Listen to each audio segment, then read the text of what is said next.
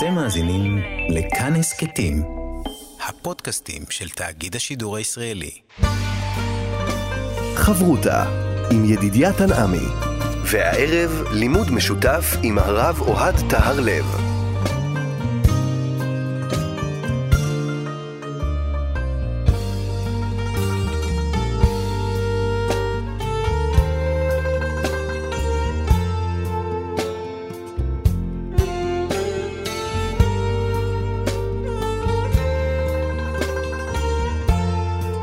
שלום, כאן מורשת חברותא לימוד משותף עם רבנים ואנשי חינוך בנושא תנ"ך, הלכה ואמונה. הערב אנחנו עובדים אגדה יחד עם הרב אוהד תרלב, ראש מדרשת אות לידנבאום מרבני בית הלל, וכאן ליד המיקרופון, ידידיה תנעמי, שלום לך כבוד הרב. ערב טוב לך ולמאזינים. אנחנו רוצים אה, ללמוד היום על העניין של החתונות, על השמחה בחתונה, עד כמה היא אפשרית, נכון? על השמחה בחתונה, מי לא הולך לחתונה, מי לא אוהב ללכת לחתונה. כמה אפשרית, מהי בדיוק השמחה, למה אנשים באים. אה, לחז"ל היה מה להגיד על העניין, כמו תמיד, בצורה או באופן, אה, דרך אגדות, סיפורים, אה, מסרים אה, גלויים וסמויים שהיו לנו, והפעם באמת נלמד אגדה שנמצאת במדרש, אה, שעוסקת בחתונת אה, בנו של רבי. רבי היה אדם עשיר מאוד, כנראה ערך אירועים גדולים, מרשימים ויפים. אנשים אהבו לבוא לאירועים שלו, אנשים אוהבים לבוא לאירועים אה, מפוארים, אוכל טוב, שמחה גדולה. אה, והסיפור שלנו מופיע על תלמידו, בר כפרה, שהיה תלמידו, היה ככה בתווך בין התנאים לאמוראים, והוא אתגר את רבי כנראה באירועים שלו. אה, המדרש שלנו נמצא על תחילת קהלת, הוא נמצא גם בויקרא רבה. יש לו וריאציה במסכת נדרים בדף נ'. אני לא בטוח שזו אותה אגדה או אותו סיפור, או נגיד ככה, אותה חתונה. ייתכן ששני הסיפורים מדברים במסכת נדרים ובמדרש על אה, חתונה אחרת, שמחה אחרת שהייתה לו. בכל מקרה, המדרש שלנו מופיע על הפסוק ב... ספר קהלת, מה יתרון לאדם בכל עמלו שיעמול תחת השמש? דור הולך ודור בא, והארץ לעולם עומדת, כן? אה, אה, הפסוק הזה, מה יתרון לאדם בכל עמלו? שאלה, שאלת החיים, מה שנקרא, כן? מה יתרון למה שאנחנו עושים? וזאת שאלה מאוד גדולה בהקשר, מה יתרון לשמחה, לאירוע, mm-hmm. שאנחנו עושים בעקבות החתונה. אני מקווה שגם נוכל ללמוד מהסיפור הזה משהו שקשור גם לחתונה עצמה וגם לזוגיות, למהות של החתונה. שבעצם זאת נקודת המוצא של הזוגיות. זה נקודת המוצא, זה הדבר, זה השמחה הגדולה. ובאמת המדרש מופיע בקהלת רבה בפרשה א', בפסקה ד', כמו שאמרנו, על הפסוק, מה יתרון האדם בכל עמלו שיעמול תחת השמש. אבל גם הוא מחבר את זה לדור הולך ודור בא, והארץ לעולם עומדת, בעצם אומר שלא השתנה כלום. לא השתנה כלום מתקופת אה, רבי, אני חייב לומר, גם לתקופתנו אנו. כן, הבעיות אותן בעיות, הקשיים אותם קשיים, האתגרים אותם אתגרים, השמחות אותם שמחות, וגם האתגרים של איך אתה עושה אירוע ואת מי אתה מזמין, גם קיים היום, כמו בדיוק כמו שהיה אז. אותן דילמות. בואו ניכנס לסיפור. הסיפור שלנו, כמו שאמרנו, נמצא במדרש. רבי עשה סעודת משתה בנו. בפשטות, ערך אירוע גדול. משתה בנו כנראה חתונה לבנו. אה, אולי היה בר מצווה, אה, לא יודע. אבל היה, אה, נראה לי, חתונה. קרא רבי לכל רבנן. רבי מזמין את כל החכמים לאירוע, לשמחה הגדולה. וזה אירוע, כמו שצריך, רבי עשיר מאוד. אל נשכח שחז"ל אומרים שמעולם לא פסק צנון מעל שולחנו בכל תקופות, בכל עונות השנה. מה שאומר בתקופה ההיא אין מקררים, אה, שהיכולת שלך להשיג ירק עונתי הוא באמת יכולת כנראה גדולה מאוד של עשירים גדולים, ולשמור עליו. ולהביא אותה ממקום למקום. אז הוא קרא לכל רבנן, הזמין את כל החכמים, ואין שיל למקרי בר קפרא, ושכח להזמין את בר קפרא. שכח. שכח. שאלה טובה. האם הוא שכח? האם זה במקרה? זה לא במקרה. אזל וכתב, הלך בר קפרא, שלא הזמינו אותו לאירוע, וכתב על טרה, אחר כל שמחתך מוות, ומה יתרון לשמחתך.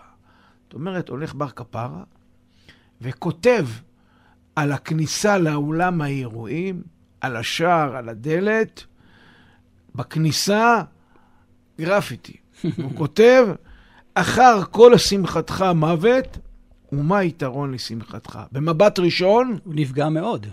איום. כן. אחרי השמחה שלך, אתה הולך למות. משהו מפחיד מאוד על פנינו. כן, ומה שווה כל השמחה שלך אם מחר אחרי השמחה אתה רבי הולך למות? כן, מישהו פה הולך אה, לסגור איתו חשבון. אומר רבי, אמר, מן אבד לן הדה. מי עשה לנו את הסיפור הזה? מי כתב את זה? אמרו, סיפרו לו, בר כפרה, דאנשיטון למקרה לגרמי חפיהו, ששכחת להזמין אותו, והוא, גרמת לו אה, לחוף, לחוף, אם תרצה להיפגע, אה, להרגיש אה, נידח, אה, דחוי, והוא נפגע. אזל ועבד אריסטון אוכרן. רבי. רבי עשה ארוחה נוספת, אירוע אחר. אני לא יודע אם לאותה שמחה, אולי שבע ברכות. אולי שבע ברכות, או אירוע משמח אחר שהיה לו. והפעם קרא לכל רבנן וקרא לי לבר קפרא. זאת אומרת, קרא לכל חכמים, וגם קרא לבר קפרא עצמו. אה, לא שכח להזמין אותו. והוא מזמין אותו לשמחה, ועל כל תבשיל ותבשיל דהווה מניח קדמהון, אבה אמר עלי תלת מאה מתלין הלדין תעלה. זאת אומרת, בר כפרה יושב באירוע, ועל כל תבשיל שמביאים לסעודה, הוא, שמניחים לפני הסועדים, הוא אומר ומספר ליושבים איתו שלוש מאות ממשלי השועלים. כן, משלי השועלים זה ביטוי מפורסם. יש ספר שיצא במאה ה-13 של רבי בר חיין אוטרונאי הנקדן, שהוא מכנס את כל המשלים, האם הם היו יוונים או לא. חז"ל הזכירו אותם, רבי מאיר מזכיר אותם. משלים אה, חכמים. והוא, מגיע תבשיל, מגיע עוף, מגיע מאכל אחר, ובר כפרה... מושך אותם מדברים. מושך אותם במשלים על התבשיל הזה. והווה עריב להון. הדבר הזה היה ערב על השומעים. הם נהנים.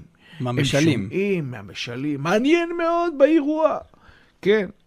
אבל מה קורה תוך כדי? והבת תבשילה צנין, ולא תאמין לי.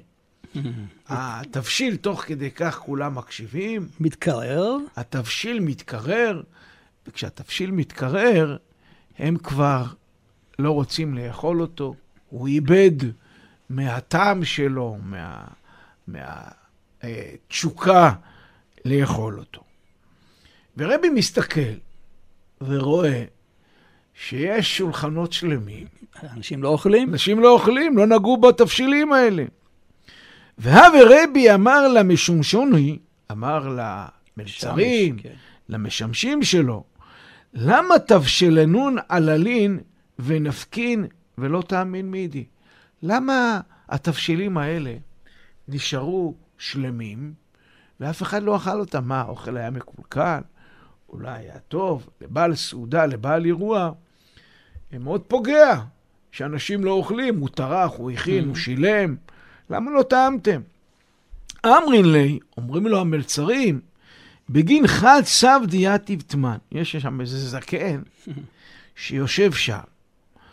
וכיוון דתבשיל העליל, הוא אמר תלת מאה מטלין בעדין תעלה. זאת אומרת, כיוון שהבאנו תבשיל, הוא מתחיל לתת 300 משלים על כל תבשיל. עכשיו, 300 משלים. זה זמן. זה זמן. בגין כן, תבשיל הצנין, ולא תאמין מידי. בגלל זה התבשיל הצטנן, התקרר, ואף אחד לא טעה ממנו. מה עושה רבי? סליק לגבי. הולך רבי, יש לו אירוע גדול, מאות אנשים מוזמנים. הולך לאותו זקן, אותו אדם. מי זה אותו אדם? בר כפרה. כן, מעניין שכבר כאן לא מזכירים את השם שלו. כן, לא מזכירים את השם שלו. אמר לי, למה אתה ויתקן שביק אריסטון דיאכלי? למה אתה עושה את זה? אנשים לא אוכלים. תן להם לאכול, אחרי זה תדמר כמה שאתה רוצה. אומר לו בר כפרה, אמר לו, לא תהא סבור דבגין מגיסך עתית, אלא בגין דלא צווחת לה עם חבריי. אל תחשוב שאני באתי בגלל האוכל לאירוע, בגלל התבשילים שהכנת, אלא באתי כי לא הזמנת אותי, הוא קורא לזה לא צווחת לי עם חבריי באירוע הקודם. זאת אומרת, לא הזמנת אותי איתם, לכן באתי, אבל לא בגלל האוכל הכל כך טוב שקיים פה. לא כן, אמר שלמה, מה יתרון לאדם בכל עמלו שיעמול תחת השמש? למה? מאחר שדור הולך ודור בא. כן, והוא לא ממשיך ואומר את הפסוק, אבל ההמשך הפסוק והארץ לעולם עומדת. וזהו. והוא מספרת לנו אגדה, מאן דפייסן דין לדין, אף דין שלמה. אחרי שהם התפייסו אחד על השני ועשו שלום ביניהם. כן, הוא כנראה ביקש ממנו סליחה, שהוא לא הזמין אותו. אמר אבא בר כפרה לרבי, ומה בעולם הזה שאינו שלך השפיע לך הקדוש ברוך הוא שלווה, עולם הבא שכולו שלך על אחת כמה וכמה. נשים לב שמסובר פה על אבא בר כפרה, וכנראה, ככה כותבים הפרשנים, כל הבר כפרה הזה זה האבא, אולי זה האבא עצמו, זה לא הבן שמופיע סיפור במסכת נדרים, ששם דרך אגב כתוב שהוא כתב על השער, יש פה סעודה של 24 אלף זוז, משהו אחר. כן, יכול להיות וגם שאז כאן הבן אה, למד מהאב. מופיע פה בגין חד סב, סב, כלומר סבא, כאן מבוגר יותר. יכול להיות שזה באמת עוד הוכחה שמדובר על האבא, ומברך אותו האבא, שגם כנראה אתגר כבר את רבי, מה בעולם הזה שאינו שלך השפיע לך הקדוש ברוך הוא שלווה, עולם הבא שכולו שלך על אחת כמה וכמה. וכך הוא מברך אותו, אחרי שהם מתפייסים ועושים שלום. ויש לנו כמה וכמה שאלות על ההגדה הזאת, שאלות קשות. שאלה ראשונה, מדוע רבי שכח להזמין את אבא בר כפרה לחתונה או את בר כפרה? האם הוא באמת שכח? או שהוא לא רצה, הוא שכח. בטעות, בשכיחות פרוידיאנית. למה הוא נעלב? מה, חייבים להזמין אותו לכל חתונה? למה הוא כותב על שער האולם, אחר כל שמחתך מוות, ומה יתרון לשמחתך? משפט קשה מאוד. האם האירוע הנוסף היה באקראי, או שאולי רבי עשה אותו בכוונה כדי להזמין את בר כפרה ושהוא לא ירגיש נפגע. נפגע. למה בר כפרה אמר על כל תבשיל ותבשיל שלוש מאות משלי שועלים? 300 זה גם המון. זה... האם יש משמעות למספר 300? למה הוא אומר דווקא משלים ולא דברי תורה? האם בדווקא משלים כן? מה הקשר של כל ההגדה הזאת לפסוק, מה היתרון לאדם בכל עמלו? דור הולך ודור בא, הרי לכאורה יותר מתאים להביא את הדרשנות הזאת, mm-hmm. את ההגדה הזאת, את המדרש הזה על פסוק שמדבר על שמחה אולי, על חתונה, מה הקשר? מה פשר האמירה של בר כפרה לרבי בסוף, בברכה שהוא מברך אותו? ומה בעולם הזה שאינו שלך, השפיע לך הקדוש ברוך הוא שלווה? עולם הבא שהוא בוודאי שלך, על אחת כמה וכמה, מאיפה הוא יודע שכולו שלו? מה הקשר לשלווה? מה ניתן ללמוד מהסיפור על חתונות, על אירועים? האם ניתן ללמוד מהסיפור הזה על מערכות יחסים? וכמובן, מה ניתן ללמוד מהסיפור לימינו אנו? דור הולך ודור בא, הארץ לעולם עומדת, הבעיות הן אותן בעיות, והאתגרים אותם אתגרים. יהיה מעניין, נלמד על כך בהמשך. חברותה עם ידידיה תנעמי. חברותה בהגדה כאן אה, במורשת, יחד עם הרב אוהד אה, תיארלב, אנחנו לומדים על החתונה, אירוע של רבי שלא הזמין את אה, בר קפרה, והשאלה הגדולה באמת, למה דווקא אותו לא הזמין? האם הוא שכח אותו כפי שהאגדה מנסה לרמוז לנו? אז תראה, אני חושב שיש פה משהו ככה גם למדנו, כשלמדנו את הסיפור במסכת נדרים, לא מדובר פה על אדם, ודאי לא רבי, שמתקמצן על איזה מנה נוספת בחתונה, אלא בר כפרה אתגר אותו. מדובר פה על איזושהי כנראה מחלוקת עקרונית, משהו עקרוני שבר כפרה עשה לו, ובר כפרה אה, היה ידוע אה, כבטחן, כליצן קצת. אה, הוא עורך חופה, הוא לא רוצה בתכנים בחופה. זה משהו היום, עקרוני. זה משהו עקרוני. גם היום אתה יכול לראות חופות. חופה זה משהו רציני. אני לא רוצה פה צחוקים ודברים כאלה. אה, היה מנהג, אה, מאז ומתמיד בעם ישראל, שבחתונות מזמינים בתכנים, או קצת הופעות למיניהם, שמצחיקים את הקהל, זורקים אש, כל מיני עניינים, הולכים עם בקבוק על הראש.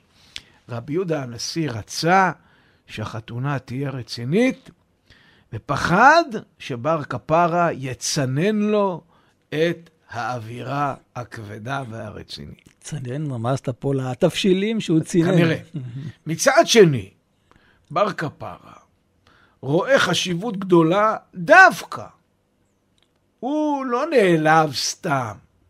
הוא רוצה להגיע לחתונה כדי לשמח את רבי יהודה הנשיא. יש כאן משהו אידיאולוגי כבר. יש לו משימה בזה. כן, אה, זה לא רק הוא דרך אגב, גם אחרים בדור.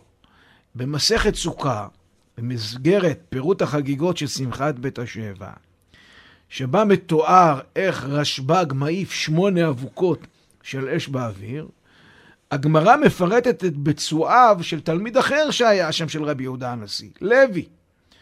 ורש"י שם מסביר בדף נ"ג למה לוי עושה כל מיני דברים. הגמרא מספרת שהוא היה מעיף שמונה סכינים. אומר רש"י, לפני רבי, אומר רש"י בביתו, שהיה נשיא ומכבדין אותו לשמחו, שהיה דואג תמיד בצרת ישראל ובחולייו. כדאמרינן בן דרים, יומא דמחייך ברבי, אתי פורענותא לעולם. וואו. זאת אומרת, רבי לא היה צוחק, היה רציני כל הזמן, כי ביום שהוא היה מחייך, הייתה מגיעה פורענות לעולם. למה השאלה? למה דווקא רבי היה מאוד זהיר בכך? למה? תראה, הוא היה המנהיג, ולמנהיג יש אחריות. ברגע שאתה צוחק, mm. אתה משחרר. מסיח את דעתך, ואתה יכול לפגוע בקבלת ההחלטות שלך כמנהיג. הוא דאג כל היום להיות רציני, כמו למשל, היום לפסק אסור להשתכר. כי חס וחלילה תבוא לפניו שאלה, יש לו אחריות, הוא צריך לדעת לפסוק פסק נכון. בוודאי ובוודאי שהדברים אמורים על נשיא ישראל. תלמידיו של רבי יהודה הנשיא ראו צורך להצחיק את רבם. דווקא בגלל שהם ראו שהוא דואג תמיד בצרת ישראל, והוא סובל מאוד, כנראה הוא גם כן היה חולה. אה, אה, אה, והוא כנראה, למה דווקא אותו? כי הוא חי אחרי החורבן. וכאילו היה נראה שהוא לא מצטער בצער החורבן, כן? ורבי יהודה הנשיא כנראה ידע שבר כפרה יש לו משימה להצחיק אותו, הוא לא רוצה לצחוק, ולכן הוא בעצם דאג לא להזמין אותו. בר כפרה, ככה מסביר רבנו בחיי, אה, הייתה כוונתו לשמח אותו, את רבי יהודה הנשיא, כמו שהיו משמחים בעלי הניגון את הנביאים. כן? עכשיו, הוא לא רצה, הוא מעיד על עצמו שהוא לא נהנה באצבע קטנה מהעולם הזה. הוא חושש והוא אומר, אני לא רוצה את האתגר הזה שנמצא לפניי. ולכן רבי יהודה הנשיא שכח או לא שכח להזמין אותו, בר כפרה הולך ועושה מעשה פרובוקטיבי וכותב על השער של האולם, אחר שמחתך מוות, ומה יתרון לאדם בכל עמלו. שבהבנה ראשונה הוא אומר לו, מה יצא לך מהרצינות שלך? אתה בכל מקרה תמות. בוא, קח את החיים. בקלות. בקלות, בצורה אחרת. זה המשמעות של הפירוש, לפי הרובד הזה, כפי שאנחנו מסבירים את זה כרגע. אבל כמובן, יש רובדים נוספים. זאת אומרת, אמנם בתוכן של ההגדה, כן, או אולי זה הכוונה גם כן למשלי השואלים, שהם כאלה נחמדים וחביבים. זה לא דברי תורה, כפי שאתה. זה לא דברי תורה, זה משהו כזה קליל, מספר סיפורים יפה, מייצר אווירה יותר קלילה, ובאמת כנראה בר קפרא ידע להופיע לפני הציבור. הוא רק פתח את הפה, כולם כמו חשמל. עזבו את האוכל. עזבו את האוכל, למרות שהאוכל כנראה מאוד מפתה, והעיניים נשואות. לבדרן, הוא גנב לאומן. את ההצגה. הוא גנב את ההצגה, בדיוק. משל, למה הדבר דומה? יבוא אומן אה, שרק פותח את הפה, הוא תמיד מאוד מעניין. Hmm. כן, שחקן כזה, אם תרצה, מין שולירן כזה. ובתוך כדי כך הוא מתחיל לדבר, וכולם מאוד רוצים להקשיב לו ולשמוע מה יש לו להגיד.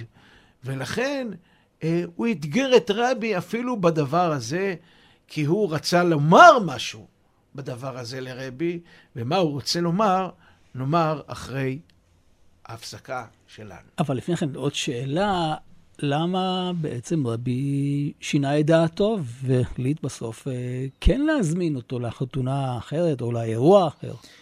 תראה, אה, הוא הבין שהוא נפגע. Mm. הוא גם אה, אה, כנראה היה עסק בדילמה. עכשיו, יכול להיות שהאירוע, לא ברור האם האירוע האחר לא היה חתונה, או שאולי כן, היה אירוע, ששם הוא הזמין את כולם, שגם שם היה הרבה אוכל.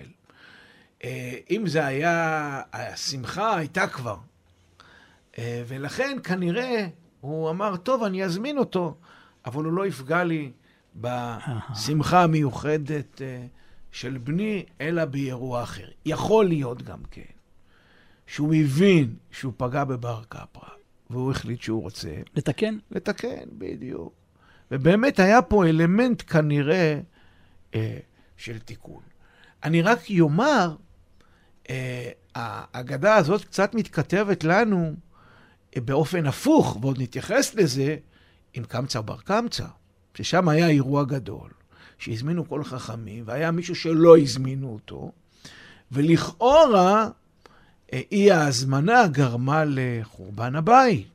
והנה פה... מתקנים. יש פה תיקון ל- לכאורה לאותה סעודה. חברותה עם ידידיה תנעמי. חברותה בהגדה כאן אה, במורשת, ועכשיו אנחנו מנסים להבין את הוויכוח האידיאולוגי הזה שבין אה, רבי לבין אה, תלמידו בר כפרה. ואנחנו רואים שבר כפרה ידע מכך שרבי קצת לא בשיטה שלו, ובכל זאת, באירוע השני, הוא עושה את מה שהוא רוצה. כלומר, יש כאן איזו מחלוקת ממש עקרונית. תראה, אני רוצה ללכת עכשיו בכיוון קצת אחר.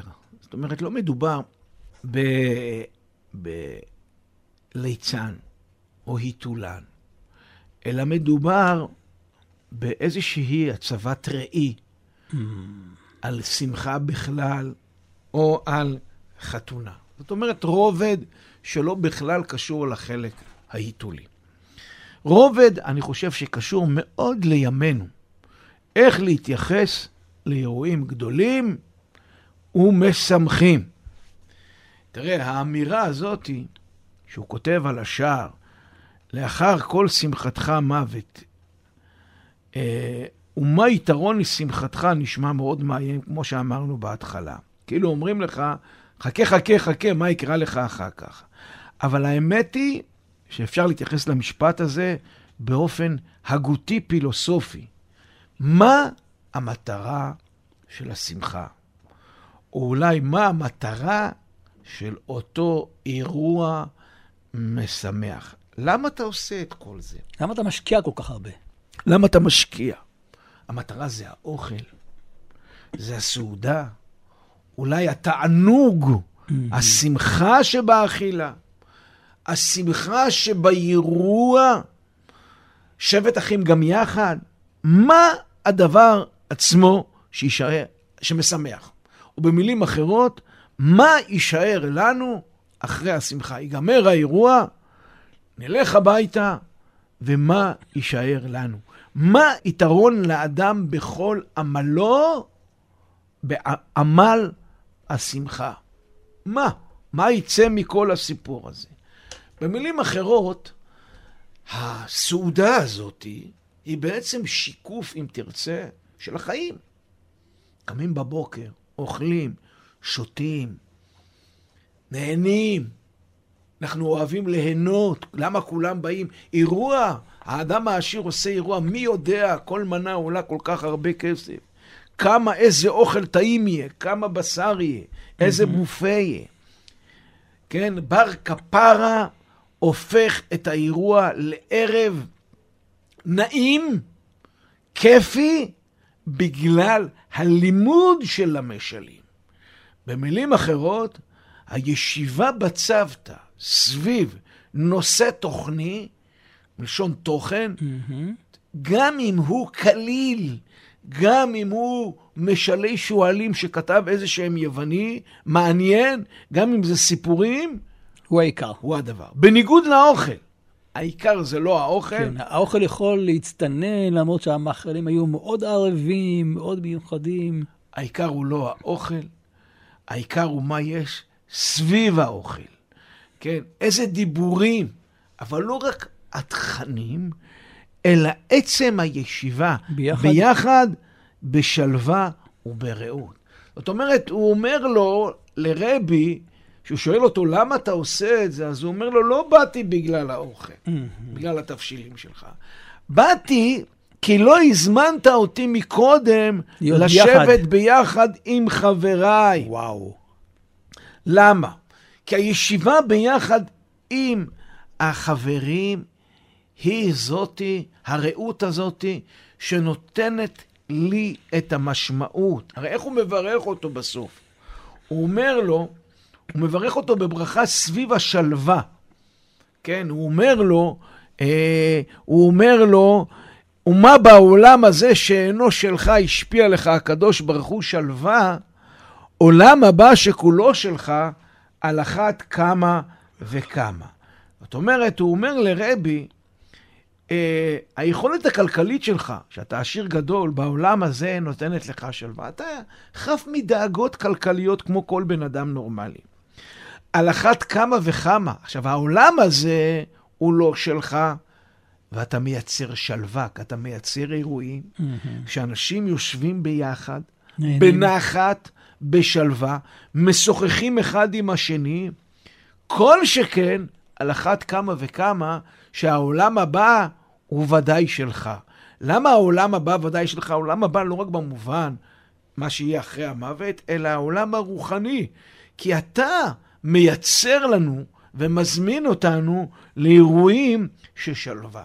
זאת אומרת, האירוע, או האירוע השמחתי, זה עצם הנחת של האנשים שיושבים אחד עם השני. זה עיקר הנחת, זה עיקר השמחה. זאת אומרת, ממה אתה שמח? מה נשאר לך? מה שנשאר לך, מה היתרון לאדם בכל עמלו, זה, אם תרצה, עמלו ועולמו פה, יש פה משחק. אה, אותיות. שבט אחים גם יחד? שבט אחים. זה הביחד, זה הנחת. ואם תרצה, במובנים מסוימים, זוהי גם הברכה הטובה ביותר לזוג שמתחתן. אם מדובר בחתונה, למה זה הדבר המבורך ביותר? כי יש ערבות. יש הביחד, השיח המשותף, החיים המשותפים, האווירה הטובה שיש בין שני אנשים, היא זאתי שמייצרת את השמחה הגדולה. לא החומר, לא המאכלים, לא התבשילים, לא ההנאות המשותפות, אלא בעצם יש פה משהו שאומר, הדבר האמיתי שמייצר זה, זה, זה מערכת היחסים שקיימת בין בני זוג, שהיא תמיד טובה. במילים אחרות, יש פה שיקוף של המציאות החומרית, כן? גם של השמחה. אם לא יהיה ברקע שיח לימוד נעים, השמחה, החומר שבה הוא המרכז הרבה פעמים בחיים שלנו, הוא יצטנן. זאת אומרת, הוא יהיה קר. אתה צריך תמיד את הרובד אה, מסביב. ואם תרצה, אולי גם זה הרעיון, שאלנו למה משלים, למה שועלים משלי שועלים. אז uh, תראה, uh, למה משלים? כי הרעיון uh, של המשל... הוא משקף, שוב. הוא באמת לוקח אותי, הרי מה זה משל? משל אומר לי, תשמע, יש פה אירוע, ואני רוצה להמחיש לך משהו. אז בוא נלך לסיפור דומה, דומה והסיפור הדומה ילמד אותך משהו על מה שקיים פה. ובעצם זה הדבר, הוא כאילו הוא מתוחכם, הוא בא ואומר, זה השועלים, השועל היא חיה מתוחכמת, היא ערמומית, כן? והוא גם מנסה קצת להסביר את זה בצורה מתוחכמת. הוא אומר, תשמע, הנה, מה שאני מראה לך עכשיו פה, זה ראי של כל החיים עצמם, של כל החתונה. העיקר בחתונה זה לא אמנה ששילמת עליה כל כך הרבה כסף. העיקר בחתונה זה איך לייצר את הכיף של לשבת ביחד, של ללמוד ביחד, של לדבר ביחד. זה הדבר. זה גם הכיף בסעודה. הכיף בסעודה, שאנחנו עושים בסעודת שבת, בכל סעודה משפחתית, זה הכיף ביחד. אם הסעודה הזאת מייצרת לי המון המון כעסים ומריבות, משהו פה בעצם פגום. אז נכון שהאוכל, אה, האוכל הטוב, מקדם את העניין. אבל זה לא הדבר עצמו, אלא האווירה. תראה, זה גם מה שקורה כשהולכים קצת לבתי קפה. בתי קפה, אה, לא תמיד האוכל זה הדבר עצמו. 95% ממה שעושה לאנשים את התאוות של האוכל, זה האסתטיקה. זה איך שמציגים לך את האוכל. זאת אומרת, יכול להיות שאת הסלט בבית אתה תכין בצורה מעולה וטובה. אה, הרבה יותר מאשר בית קפה, אבל בבית קפה... איך מגישים לך? איך מגישים? יש לך נחת ושלווה, ואתה לא ממהר לשום מקום, ואין שום ילד שמפריע לך פתאום בקריאה כזאת או אחרת. הספייס הזה, המקום הזה, המרחב הזה, הוא מייצר נחת מאוד מאוד מאוד עמוקה.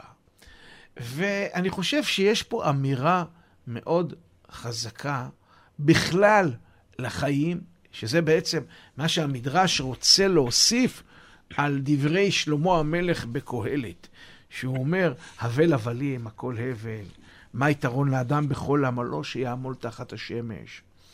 אה, דור הולך ודור בא והארץ לעולם עומדת.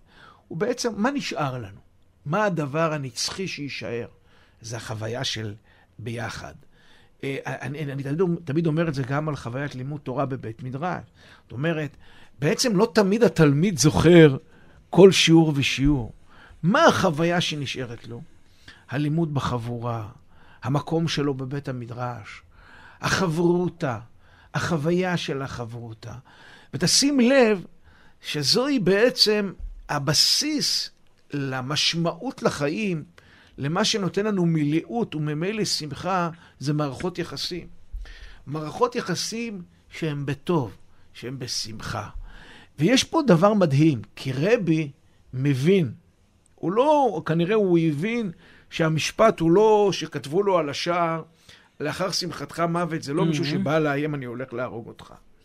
אלא הוא הבין את הטעות שלו, והוא עושה תיקון.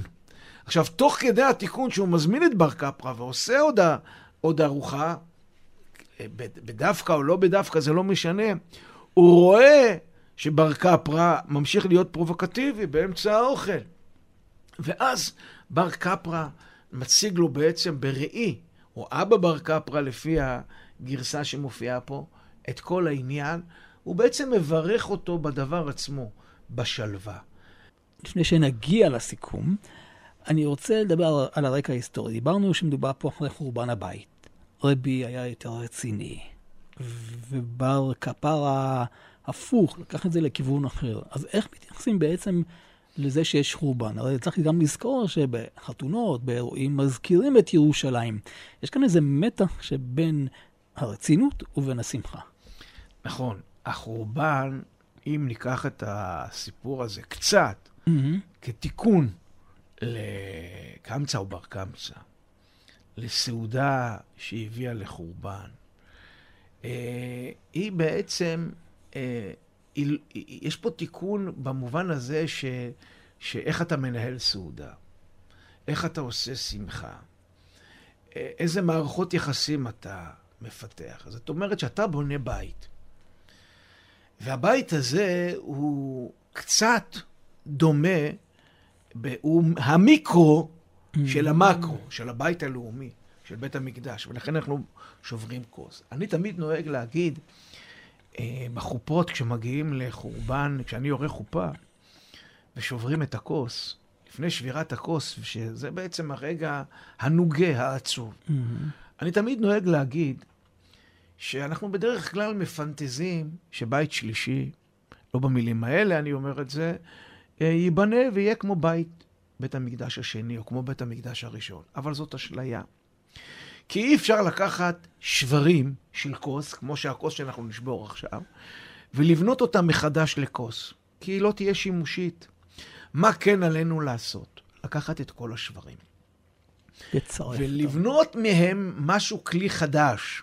אתה יודע, כשאני התחתנתי, חבריי בישיבה, בישיבת שעלבים למדתי, היו לוקחים את השברים של הכוס. מדביקים. ומדביקים ועושים מזה, אם אשכחך ירושלים, תשכח ימני. זה שנים עמד אצלי בבית, הכל פעם היה נופל איזה שבר של זכוכית, עד שכבר זה איבד את שלו.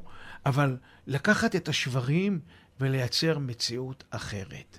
ואני תמיד אומר, גם בזוגיות, אין זוגיות מושלמת. יש לנו משברים, יש לנו שברים. אנחנו כל משבר הוא הזדמנות לקחת את השברים וליצור אווירה חדשה, מציאות אחרת. בסופו של יום, הדבר המרכזי זה מערכות יחסים. מערכות יחסים שבאים לידי ביטוי בין בני אדם, בין איש לאישה, בין חברים, וכמובן הם סמל, וזה החתונה היא סמל גדול mm. למערכת יחסים שלנו עם הקדוש ברוך הוא. מה שמרכזי, ותמיד תמיד, תראה, גם בית המקדש, העבודה המרכזית בבית המקדש הייתה סעודה. מביאים קורבן, שמים על המזבח, כביכול אוכלים ביחד עם הקדוש ברוך הוא. זה לא ה... איזה ריח ניחוח עולה, איזה קורבן הבאת, כי אחד יכול להביא קורבן שמן, והשני לא, אין לו כסף והוא מביא מנחה, וכל אחד והיכולות הכלכליות שלו. מה שחשוב זה מה עומד מאחורי זה. זה איזה חוויית שיח ודבקות יש לך עם הקדוש ברוך הוא. זה המרכז. וכשהנביא בוכה למה לי רוב ספחכם, לזה הוא מתכוון. ולכן תמיד השאלה, מה תיצור פה? מה יישאר נצחי? מה יישאר חקוק בליבנו? לא האם המנה הייתה עוף כזה או בשר כזה, אלא איזה חוויית רעות הייתה לנו. זה דבר שגורם למילאות הלב, גורם לשמחה גדולה, וגורם לאהבה, וכמובן אין דבר יותר מתאים לברך את הזוג בברכה שיהיה להם שיח מעניין, ומרחב, ותמיד יהיה להם כיף. להיות אחד עם השני, לשוחח אחד עם השני, אז זאת הזדמנות לברך את כל הזוגות שמתחתנים השבוע, כן? או, ו, או שהתחתנו בקרוב, אה, באמת שזאת תהיה השמחה שלהם, הביחד, תמיד יהיה להם כיף ביחד, תמיד יהיה להם כיף לשוחח ביחד. עצם הביחד, עצם השיח, הוא זה שימלא אותם, הוא זה שייתן תוכן לחיים. קוראים לזה גם אהבה. יישר כוח גדול, תודה רבה לך, הרב אוהד תהרלב, ראש מדרשת אות לידנבאום, רבני בית הלל, כאן ידידיה תנעמי, אנחנו עוד נשוב וניפגש בחברותה הבאה. ערב טוב לך ולמאזינים. חברותה עם ידידיה תנעמי.